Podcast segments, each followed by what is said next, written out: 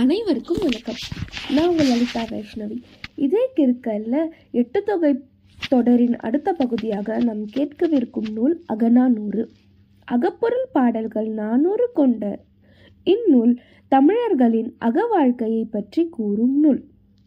அடி அளவில் குறுந்தொகையை விட நெடிய பாடல்களை கொண்டுள்ளது. இதற்கு நெடுந்தொகை என்னும் மற்றொரு பெயரும் உண்டு. அகம் என்றும் அகப்பாட்டு என்றும் குறிக்கப்பட்டுள்ளது.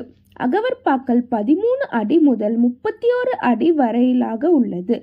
இவற்றை நூற்றி நாற்பத்து இரண்டு புலவர்கள் பாடியுள்ளனர்.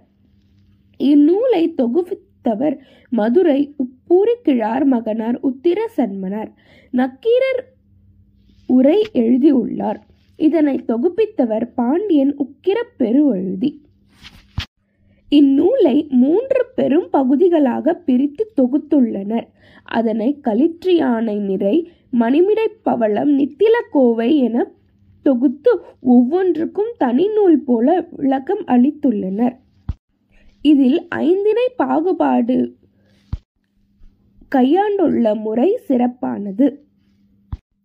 இதன் சிறப்பாக குறிக்கப்படுவது மற்ற அக இலக்கியங்களில் அறிய முடியாத வர வரலாற்று செய்திகள் பல இந்நூலில் இடம்பெற்றுள்ளது.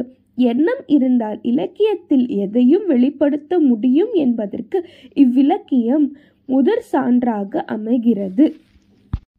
இந்நூலின் வழி நாம் அறியப்படும் சிறந்த செய்தி மாந்தர்க்கு மட்டுமன்று மற்ற உயிர்களுக்கும் இன்னல் விளைவிக்க இசையா மனவளத்தை தமிழர் கொண்டுள்ளனர் என்பதை நம்மால் அறிய முடிகிறது. இந்த பதிவில்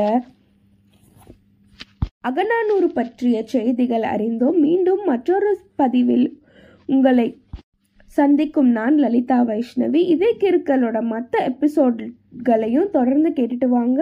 hub hopper Amazon music Spotify போன்ற தளங்களில் கேட்டுட்டு வாங்க. உங்களோட கமெண்ட்ஸ் எங்களோட ஃபேஸ்புக் பிளாக் பேஜ் இதே கிற்கல்லையும் இன்ஸ்டாகிராம் பேஜ்லையும் பதிவு பண்ணுங்கள் நன்றி. மீண்டும் சந்திப்போம். வணக்கம்.